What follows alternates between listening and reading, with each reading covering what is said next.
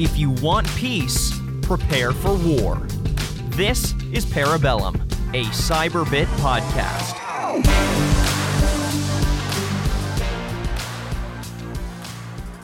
Clayton, welcome back, buddy. Hey, thanks for having me, Jason. So, Clayton Coleman of Cyberbit fame and today's special guest, Cecil Pineda. Cecil, what's up, man? I'm good. You pronounce it properly. Well, thank you. I practiced all night, so it's part of that uh, Texas upbringing. We know how to say Pineda, Yeah. so it's a delicacy. So, man, tell me a little bit about yourself. What do you do for a living? Well, that's a big question. I uh, work for a cybersecurity company. That's good. it's a Um, cybersecurity podcast, so we're in the right place. Yep, and uh, help a lot of companies uh, address their cybersecurity problems. Oh, okay. That, that's a very open ended. What'd you do before that? Well, I was the CISO at the DFW airport, and uh, prior to that, I was with uh, GameStop, with TXU Energy, with Boeing, with CVS Health, and Ernst and Young. Uh, that's that's a who's who lineup there. Yeah, so- yeah, I, uh, that I think I, I I like to think that I picked those company because I wanted to be a CISO one day. Yeah, and you did that. Now you're a consultant, so you wised up and took all that experience, and you Yeah, get to teach other people how to do things the right way. yeah, it's uh, it's very fun. Uh, you get to work with the at the lowest level to the engineers to the executives to the IT executives. Cool. So interesting. You were at DFW. So want to kind of unpack that a little bit. Clayton is a, I would say, our resident OT expert here in North America for Cyberbit. So, and I am not. Well, I can I can tell you why I had OT by accident.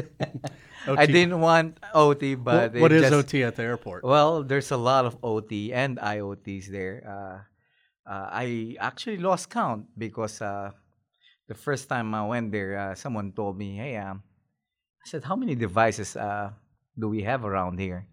And they told me that, uh, "Hey, uh, I think we have eight thousand devices here." Eight thousand? I I'm just counting the number of parking spots there. I think we have more than three thousand parking spots. So I'm pretty sure we have more than 8,000 devices. And um, yeah, we went Were through. you right? Uh, no, it wasn't even close. Uh, by the time we did a lot, uh, we did discovery uh, using a lot of tools. I was hoping uh, at that time I had Cyberbit. I used all the tools that we have in our environment, um, uh, different kind of tools. Uh, we use SolarWinds, we use Rapid7, we use Nmap, we use a variety of tools. Uh, there are systems in our environment that I cannot just scan. They didn't allow me to scan uh, because they're IoT, they're OT devices. Uh, Can you give an example? yeah, uh, number one, probably the easiest was the baggage handling system there. Baggage Uh, handling system. Yeah. That's an. OT system. Yeah, they run some. I think they're. I think they're Siemens PLC. I have to double check.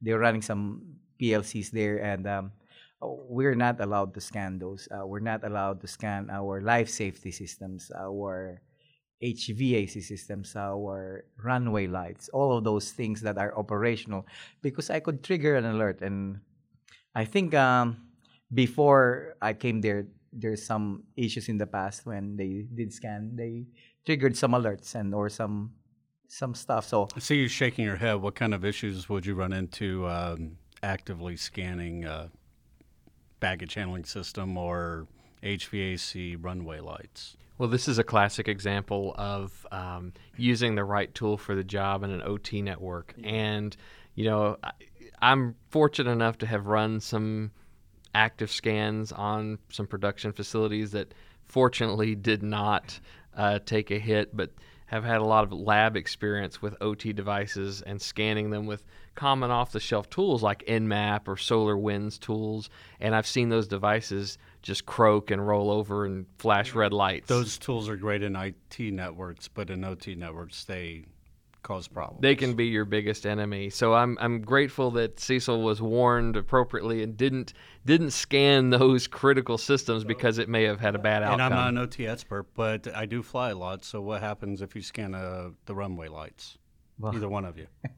well, I- we don't know. We- We're not sure, but I can just give you an example. There have been some PLCs and devices uh, uh, embedded devices that just sending it a, a sized packet that it's not familiar with can cause it to just burp and reboot. So it's some of them can just be real sensitive to what's normally benign network traffic.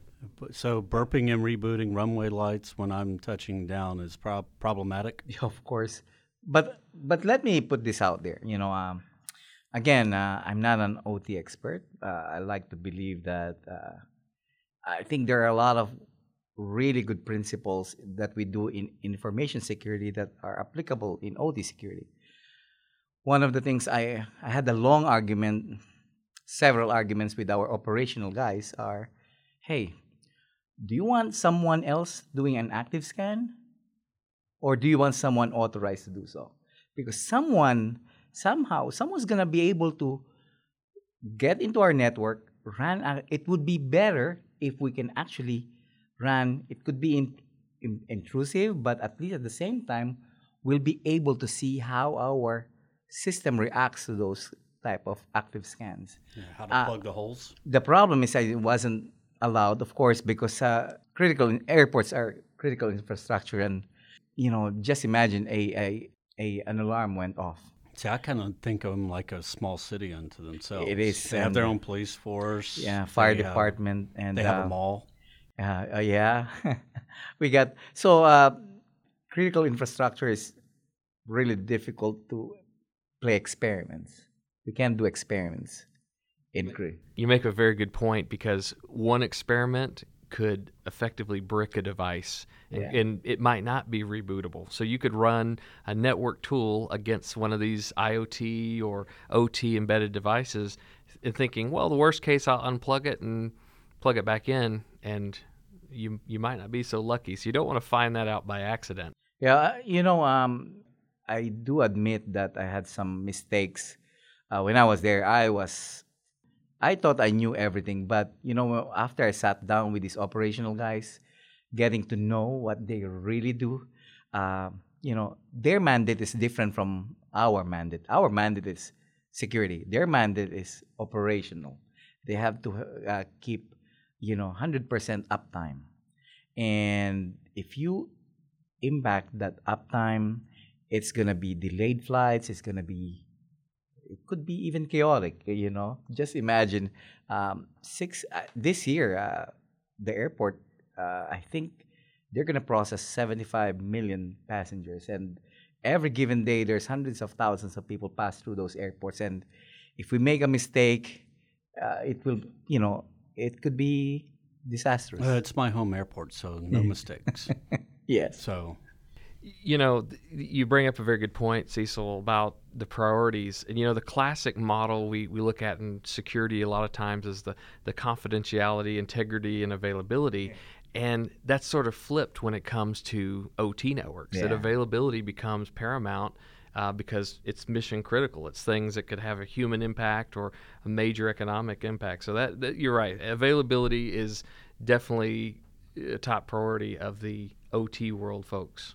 I think uh, the information security side of uh, OT, uh, you know, we didn't realize this convergence. A lot of our devices, not just at the airports, a lot of oil and gas and other utilities. I used to work at TXU Energy, you know, the Comanche uh, Park uh, in Glen Rose. Comanche Peak, yeah. Comanche Peak. Uh, Yeah.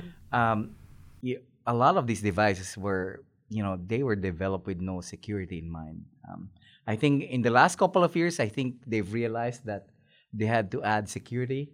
But prior to that, we're still a lot of organizations that they run thousands of devices with, you know, with not, you know, no security in mind. Um, a lot of them are probably are still using weak passwords and default accounts and most operational people um, i'm hoping that that practice has changed now unlike information security professionals like me our first step when you're introducing a new device to your system is to harden it uh, i'm hoping the OT security world will uh, you know have followed that uh, you know uh, practice do you do you do that uh, Well, you, you bring up a, a great point that it, historically a lot of these OT networks have been secured by bolt-on applications and technologies. And now there's been a lot of initiative you see between different manufacturers to uh, apply good software design Yeah. and and include security as part of their basic architecture. But the reality is, a lot of these devices that are already there have been in place 10 years or 20 years, and they might not be replaced anytime soon. Yeah, the I mean those assets. It's not only depreciation, but if it's working, why would you replace it? If you talked before about 100% uptime, there's no five nines, so going and changing out a platform of any kind is incredibly expensive just from the cost of acquisition. But then you don't shut down pipelines, you don't shut down what run. Well, I mean, y- lines. y- you know, airports. You know, you don't, you don't want to shut down an airport for upgrade Yeah. purposes. oh, we need to reboot this, and Yeah. well, we're going to halt all the flights for you know a few minutes. That the good thing work. about airports, we have about three or four hour downtime at night where we could do the upgrades. Hey, uh, Jason, uh, you know, we uh, just uh, I, I thought of this. Around, you know, you use the Skylink a lot at the airport. Um, I try not to. I actually got stuck on it for about three hours one time, and I try to make sure that just before my Uber enters DFW, that I double check to see that the gate in the terminal hasn't changed. But I travel every week, and I love Skylink because I could go from terminal to terminal yeah, in five less than five minutes. And unfortunately, that happened to you around April uh, last year. Um, I saw a news clip about Skylink. They're raising a bond to upgrade it, and um unfortunately, uh, on the news article, uh, they have to share to the public that uh, uh, Skylink runs on Windows 2000. And just imagine that you know that Skylink uh, transport I would say maybe five to ten thousand people in a day, and um, that's an example of, uh, you know, um, there is security on Windows 2000, but it hasn't been patched how many years now? I, I I would wager that Microsoft hasn't released a security update in ten years for it. You Yeah. know, it's so that time I got stuck on Skylink, it probably had a security patch or some kind of upgrade that was required and then blue screened afterwards. I, I and don't I was know. what stuck there, missed a flight. It's but- it's the best uh, service in the airport. I love it, but it's it's Uh, it- needing. it's incredibly convenient. Yes, and it, ha- it needs to be upgraded to the latest. And unfortunately, should we actually tell the public that it's Windows well, it 2000? was I it was edit this out. it was on the newspaper. That's why I could Ah. discuss it with you. No, it was it was in the news, but it's a perfect example though of here, you know, and, and you mentioned the airport's down for several hours, or, or you have some ability to do patches uh, for a few hours a day, but that doesn't mean that the vendor that produced some of the technology that integrates with that Windows allows you to upgrade, and that's a common constraint in many OT environments. Is okay, yes, we know we should upgrade Windows, but the PLC vendor may say their software that goes on Windows doesn't support Windows Yeah. 10 or Server 2008 or whatever. I think they're trying to raise uh, more than forty million dollars, and that's not just a PC. They're, the, those uh, equipment there, they need to be upgraded as well. Let's talk about uh, since we're talking about DFW. What are the maybe the top two or three lessons you learned for dealing? You're on the IT side of house, information security, but top two or three lessons for effectively managing through OT and IT in that critical infrastructure. You're basically managing a city, Yeah. and there's a lot that goes into that. I think the number one, if I could uh, go back and you know redo what I did there, I would say I'll focus on awareness. Um, people on the OT side, you know, they were surprised. Hey, uh, we're gonna scan your environment. You know, without me really uh, explaining to them why. There's a lot of education needed. Um, their world is so different than our world. Um, they're not very familiar with the threats we see every day. Uh, they only see their op, you know, what they do, you know, around those equipment. I think number one would be, uh, number one lessons learned there for me would be, re- I should have been, you know, uh, inc- uh, you know, at the forefront of uh, education and awareness. I focus so many ti- so much of my time to our employees. I, you know, I forgot that those guys they need also uh, education and awareness that these these their devices will be targeted as well. Second, I think the difficulty I have there is um, I didn't have a single tool. I was using multiple tools. Uh, I wish I had Cyberbit Oh, yeah. when I was there. so tell me why. Yeah, because uh, I have different um, lists of assets using different systems. You know, I have to use. Uh, I think I have a spreadsheet. I have a asset register in uh, Rapid Seven, uh, and a couple other tools, and it was very difficult. And the spreadsheet that cannot update itself No, it's you very know, manual. The, the the by the time I think we finished the initial scans and the asset discovery, uh, I I told my team that the data is already stale. That data after three months, they probably uh, added new stuff and probably uh, uh, uh, removed some of the uh, you know uh, some of the devices. So it's it is very difficult when you don't have a single pane of glass and have visibility. I was literally blind. I know those devices exist around the airport, but the difficulty is, you know, if you don't have visibility, you cannot manage them. I don't even know, you know, I have to go manually. Hey, this set of cameras are IP based. They're probably running a firmware from four years ago. Is there a new firmware? You know, I didn't have all those. I have to do some research research on the side. Unlike most of the new systems today, they'll they can probably pull what's the you know they'll probably identify if my firmware is way way behind.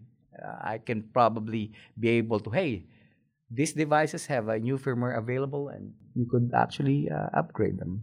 So, so you had a lot of manual. A lot a of lot- manual. How? So, from a labor perspective, It how many, was. how We- many I had- people did I you had have one, in your SOC? I had one dedicated person just doing the discovery, and uh, it wasn't efficient. As I told you, Can't imagine. the time that he is done with the maybe 12 weeks of discovery, that data is probably 10% maybe have may have changed. How, how many people do you have in your SOC? We don't have a SOC. Uh, we have a couple of people who are in charge of our. You know, there were three uh, in the threat and vulnerability management team. Sure. there uh, so i pulled one guy there to you know to start you know we didn't we wanted to have uh, a good count of what we have uh, it's almost difficult to to secure your environment if you don't have asset inventory A baseline, at least. Some That brings up a question in my mind. When you think about just from a consumer perspective, walking through the airport, that there's you have the airport, but you also you have the airport's customers, which are people that are flying, but also you have you have people that are renting real estate Yeah. and selling barbecue sandwiches and Yeah. bottles of water and coffee and and we Bloody call Marys. them tenants and those tenants are part of our network of course uh, like most the airlines, the airlines they're all car companies. Yeah, they're all in the same network but segmented. You know, we have we uh, the you know the networking team at that airport at DFW airport did a very good job by creating those segmentation. But, you again, third party networks too, right? Yeah, we have third-party like networks. or AT and T or somebody coming in providing Wi-Fi. it is um, it is a very complex network. Uh, I would say that. I wish I could share you everything. A lot of them are confidential, but it's a very complex network with a lot of moving parts. There's a lot of threats. There's a lot of uh, yeah, what called it? Uh, uh, the from a threat exposure perspective, there's a, a big, you know, uh, there's hundreds or thousands of entry points, and we have to secure. You know, from the security point of view, there's a lot of work for us. The hackers just need one way to get in. It is a very challenging job. Go back to the inventory piece, Clayton. Cecil said, I, w- I wish I had that one tool that went and did this for me. Is there that there's that one tool that would take those OT guys and say, you know what, we're not going to brick everything. So talk to me about how that's done. Well, to to a couple of Cecil's points. Um, first off, uh, you know when you're establishing that asset list and baseline, a lot of the tools are designed for a one and done. You run some type of scan, and then you've done that scan, and it was accurate at the moment you completed the scan. But by the time you've submitted some report, there's been other devices added to the network, And that's where something that continuously monitors and grows that baseline and is capturing new devices and identifying threats with those new devices is so critical. So you, you need a system that that is monitoring 24/7, not just a one and done. And then you need that system to be able to uh, it needs to have the right intelligence to identify what it's seen. A lot of the generic tools, they're going to look at things like the MAC address and say, okay, this MAC address, uh, okay, it com- it's got an, an Intel Ethernet adapter, and that's about the the depth of the identification it'll do with that asset. So you need a tool that not only will just look at the vendor MAC address code, it will also look at what are the protocols, yeah. who is it communicating with oh, this is a, a he mentioned Siemens earlier. This is a Siemens PLC, and it's talking to this computer. So I think really to establish a good monitoring uh, program or process, you need the right tool that can do all of that and do it continuously. And that monitoring and awareness tells you when something's gone awry. And then a tool that could actually talk to a CMDB so you can actually populate and add more metadata. You know, what is this applic- what is this OT for? You know, what application is supporting?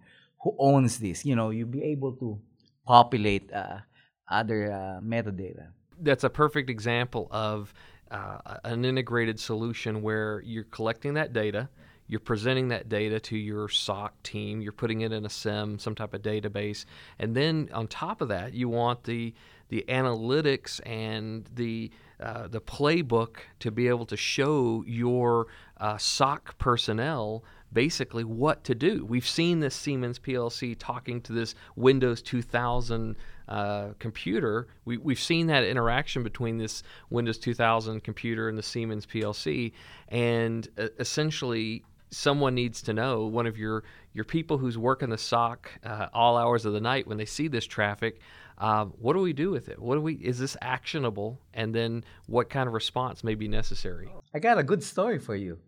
Thank Let's you for it. Yeah. So uh, one night um, we got this blip on our radar. There's a uh, uh, something's going on in the network. Let's go uh, find out what it is. And uh, so I sent a couple of engineers to uh, look at the device. Oh, okay. it looks like it's being targeted for malware and unfortunately, um, we can't get into the facility because it is it is locked. So we went on and find a way to uh, disconnect it from the switch. The problem is the tag on the network is not that you know that company. It's a it's an airliner. You know, I wanted to remove that.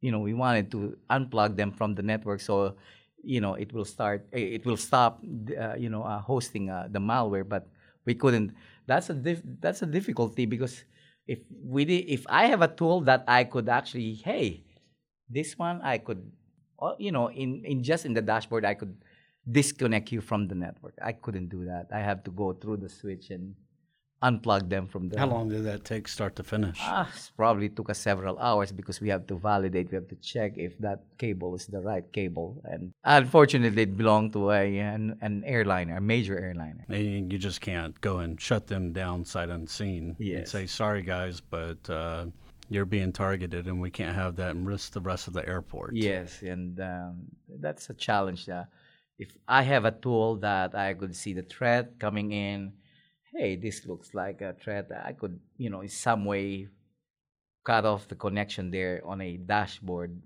magically. I'm pretty sure there are some tools uh, available. You know, I'm pretty sure. Can Cyberbit do that? Well, certainly. There's there's a solution, the SOC 3D, where, where you can customize that playbook to do a response if if that's what you want to do. Shut down, uh, build a dynamic firewall rule, or shut down a port on a switch, for example. Yeah, uh, would be nice if you know there are you know I had Cyberbit at that time. Well, we could have. We're happy to say that DFW is a customer now, so it's great that they have they're starting to get those tools that makes that job a little bit easier. It's just uh, you're not there to enjoy the benefits of yeah, it anymore. Yeah. So I miss working there. So. Yeah. So um, So fast forward into today in that consulting role. Yeah. Are you teaching other CISOs how to be a better CISO or I'm trying. You know, we how I, to uh, screen for better budget to get the right tools? Yeah, I'm uh, helping a lot of CISOs, and uh, three of our customers are airports uh, as well.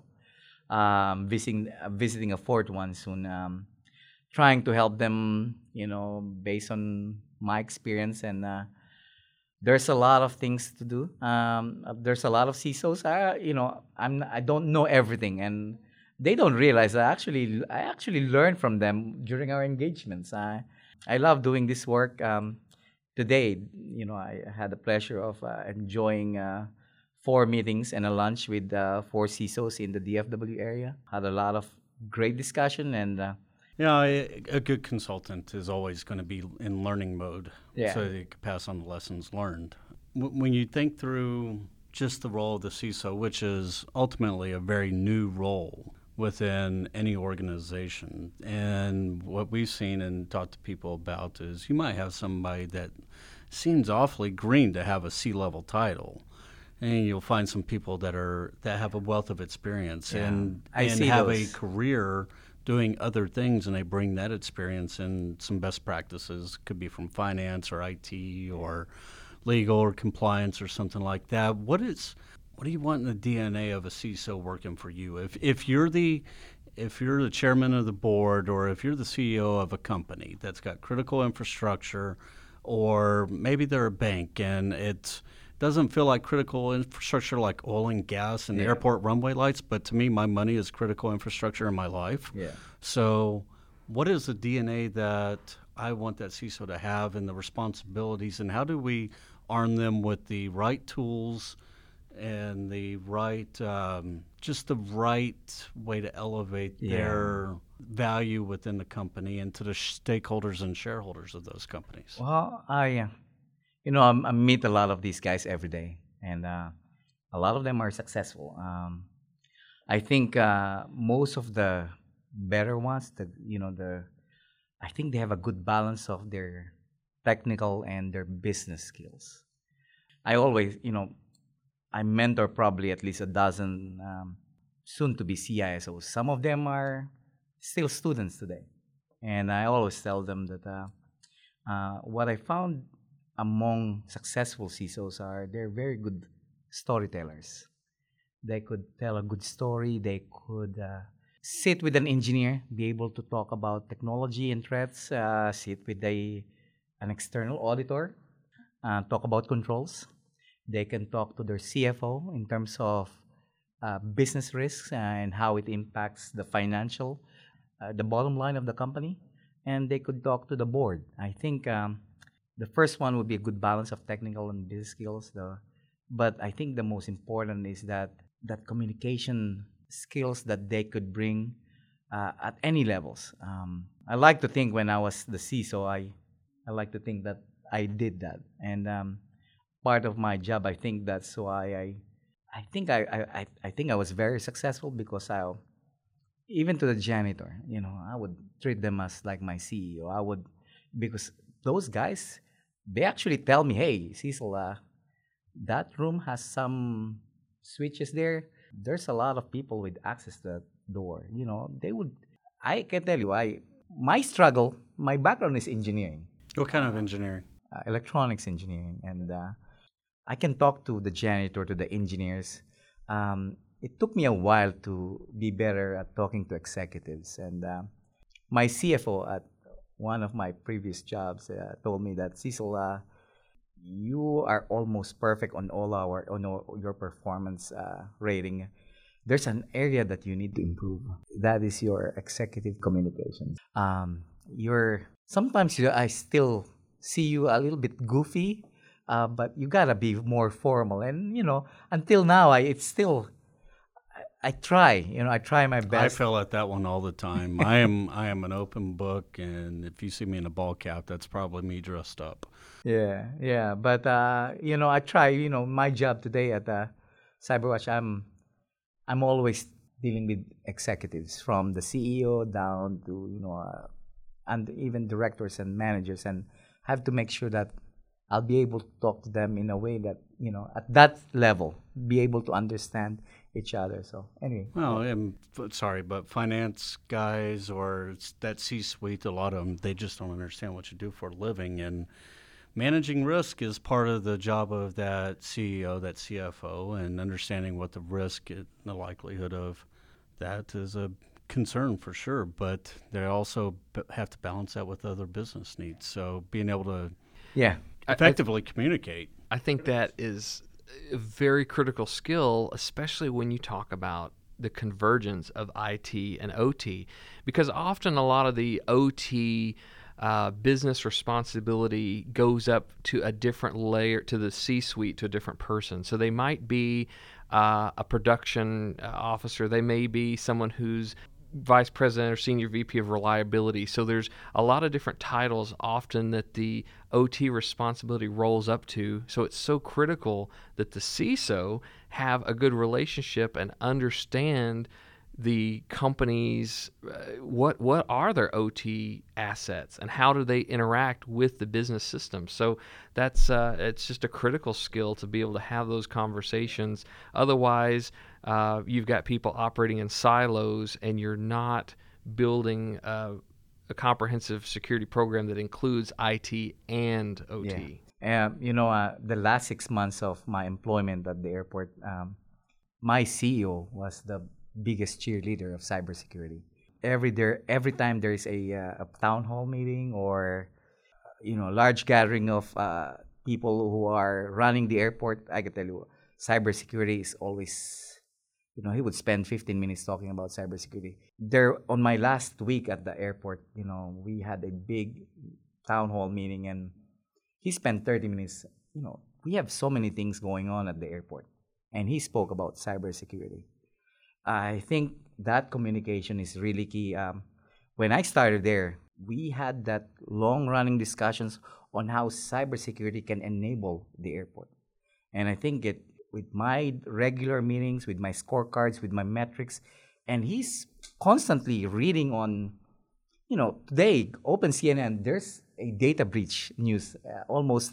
So you said enable. Uh, Enable. So a lot of a lot of times in the cybersecurity world, it's all a lot of fear and uncertainty and oh my God, and uh, how how do I protect? But I'm interested in this concept of enabling that institution and that that company that to perform its total function better. So t- talk to me about enablement through Yeah, cybersecurity. I, I think uh, organizations they could run more confidently. They could run, you know, every like, like for example, um, if we plan to open a new um, system, you know, if we have security embedded in the beginning at the design stage, we feel good about the outcome of that project. We are, we feel good about every business.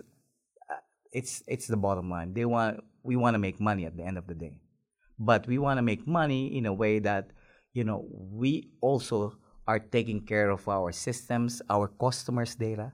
So what we do uh, is we embed ourselves in that process. We want to make sure that before we even put a system out there in production, we want to make sure that the design is properly done, the security is embedded. Uh, because if you plug in security later, you know the cost is higher. I think that to, to add to what you're saying is if you have that security embedded in the design, your scalability is much better. Yeah. Because now you're not burdened with uh, the security bolt-ons, the security management. That's now if it's inherent in those devices on the OT or IoT network, you can now scale it much better, especially as newer. Uh, transports come into the play like 5G or, or Wi-Fi or Zigbee or whatever wireless or, or network protocols come out. If you if you can scale it, uh, I think security by design there is a huge huge uh, factor. Yeah. So an ounce of prevention versus a pound of cure. Exactly, it's much easier to bake in the secure architecture than it is to, to come back and Layer it on. Yeah. and and that's one of the things that um, we need to work on with our uh, uh, partners in the operational side of the business that because SDLC is not really something that they follow in the OT side. Um, if we uh, actually do our you know, make sure that we embed the design, uh, the security. Uh, we actually do the testing before putting them in production. Uh, be able to do some form of pen testing or vulnerability assessment. I think that will help, uh, you know, uh, improve our our OT infrastructure. Sounds perfectly reasonable to me. Well, guys, thank you for being here. Uh, certainly educational for me, Cecil, Clayton. Um, love to have you back again some other time. We'll talk more about things other than airports. But uh, any last comments? Well, um, uh, I'm happy to be here again. Um, English is my second language. I don't know why you keep inviting me, but uh, I'm happy to participate every time you need me. Yeah. Well, Cecil, you're a fun guy to talk to. It's been an interesting conversation and, and certainly uh, a good example of how OT and IT are talking to each other at uh, many different industries. So convergence Great. happens in all different facets. Yeah. I think we've been using convergence to talk about everything for the last 25 years, and we're still converging. Yeah. So, uh, and we will continue to converge. So we'll converge again next time. Thanks for listening to Parabellum. Adiós.